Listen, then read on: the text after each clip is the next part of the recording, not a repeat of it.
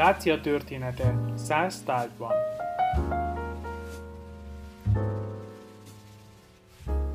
Aki a Gyulaférvári Múzeumba látogat, már a bejáratnál, posztereken, tányérokon, különböző szuvenír tárgyakon egy nagyon szép, elegáns római márvány szobornak a képét, fotóját fogja látni. Liber Pater, az egykor görög névén Dionysos Bacchus néven ismert istenség szobra jelenik meg Gyulafehérvár számos pontján.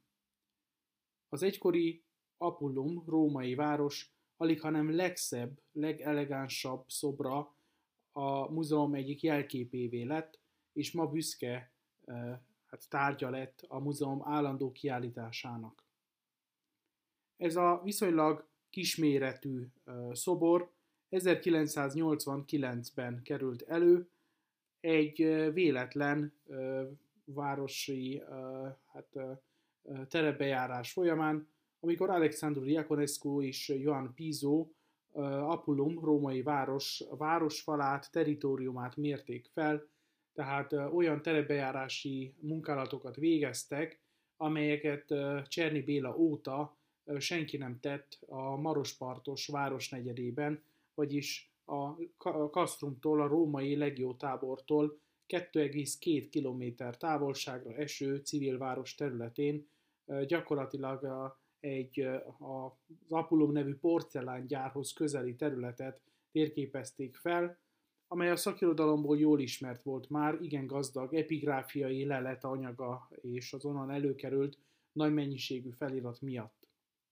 Alexander Diaconescu tehát mondhatni úgy nem a semmiben, nem a véletlenben kutakodott, viszont nem tudták azt, nem sejthették azt, hogy ilyen, jel, ilyen jelentős leletre fognak bukkanni. 1989-ben aztán sikerült azonosítani a Liber Pater Bacchus, vagy Dionysosnak a templomát, egy nagyon érdekes formájú, rektanguláris épületet, mely több kicsi teremből és egy hatalmas udvarból állt. Az épületnek sajnos csak a romjai, az alapjai maradtak fönt, nagyon rossz állapotban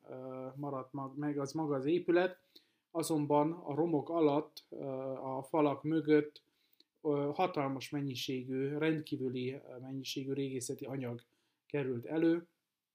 több márványszobor, amely természetesen hát sérült vagy töredezett formában maradt fönt,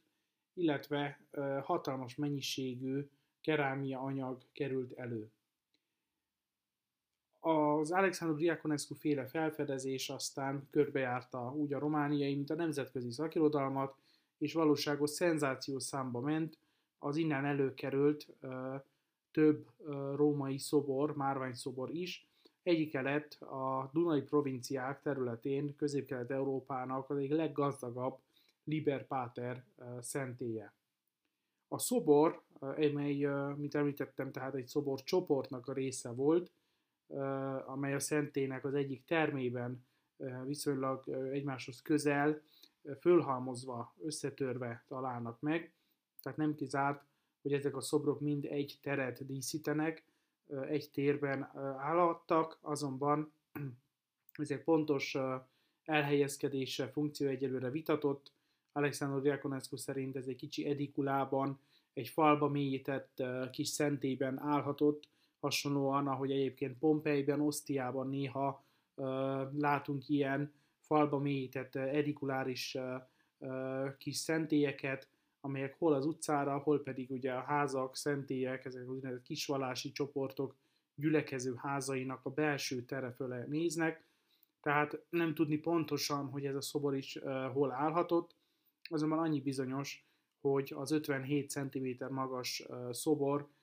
tehát magának ennek a gyönyörű épület belsőnek az egyik díszes eleme volt, azzal a többi Liber Pátert ábrázoló szoborral együtt, amely innen került elő.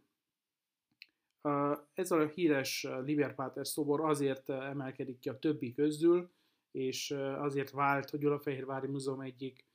ékes példányává, vagy hát díszes tárgyává, mivel külföldi görög területről származó márványból készült, tehát nem dáciai tárgy. Egy, nem, egy, nem az első és nem az egyetlen olyan díszes márványszobor, amelyet külföldről vagy más provinciából hoznak az ide érkező kisközösségek, feltételezhetően Kis-Ázsiából,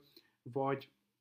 bizonyos görög szigetekről, tehát a hellenisztikus szobrászati hagyományok nagy iskoláiból származnak ezek a szobrok, így ez a Liber Pater szobor is elsősorban, tehát a hellenisztikus görög művészet egyik alkotásaként kell számon tartani, amely természetesen számos előképpel, számos prototípussal, illetve hasonló szoborral találkozunk a világ nagy múzeumaiban, a Louvre-ban, Itáliában, sőt még Szentpétervárot is van erre analógia, tehát nem egy egyedülálló szobor, viszont a maga nemében az egyik legszebb, a legelegánsabb és az egyik legjobb állapotban megmaradt szobor. Ez a kompozíció egyébként nem csak Liber Pátert, ugye a bor, a szórakozás, a felhődlen, hát hedonista életnek az istenét ábrázolja, hanem mellette ott van Pán istenség is, illetve egy hát, párduc, mint az istenség egyik fő védő állata, illetve kezében ugye ott fogja az istenségnek egyik fő attribútumát, valamint mesztelen testét egy párduc bőr, párducnak a bőre, a, a szőrméje díszíti. Fejét pedig, hát ahogy ugye a legtöbb ikonográfia ábrázolásban hosszú, fonott haja, fiatalos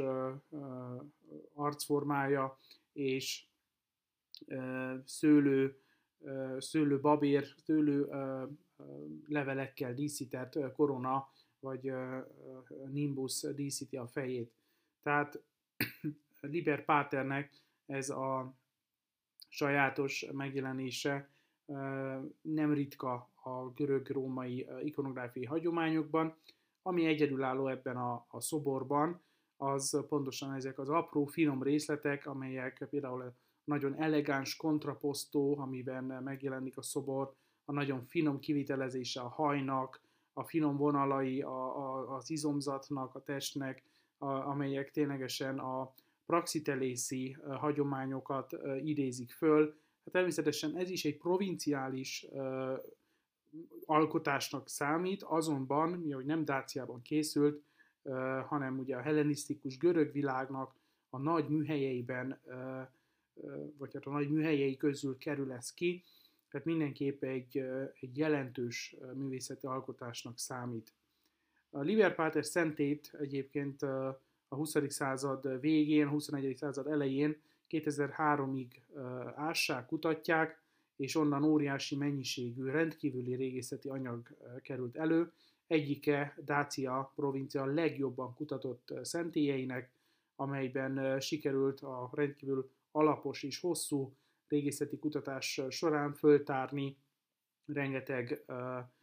szobát, magának a szentének ugye több parcellája, több része is ismert. A részletanyagból sikerült megállapítani a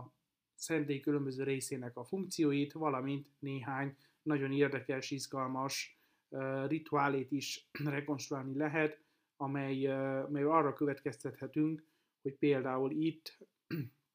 trák, görög, besz, görög nyelven beszélő, de feltételezhetően trák, Trákia vagy Műszia inferior provinciából ideérkező közösségek is összegyűltek, akik hát ilyen gazdag és bőséges keremanyagot használva mulatták el az idejüket. Ezek egy része repetitív, tehát vissza-visszatérő, állandósult ünnepek voltak, mások viszont nagyon érdekes, egyedülálló, feltételezhetően a szenté alapításához, esetleg újraépítéséhez köthető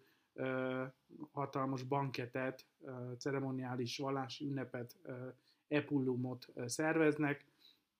és ezek során rengeteg kerámi anyagot